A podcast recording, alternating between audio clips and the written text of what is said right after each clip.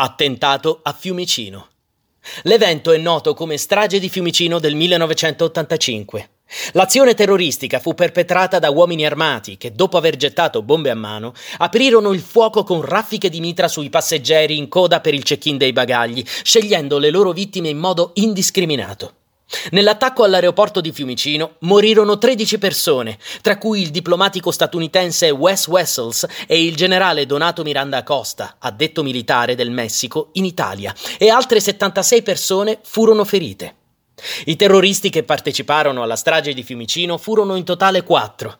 Tre di essi furono uccisi dalle guardie della sicurezza aeroportuale nel corso dell'azione e uno, il capo del comando, Mohamed Sharam, fu catturato vivo.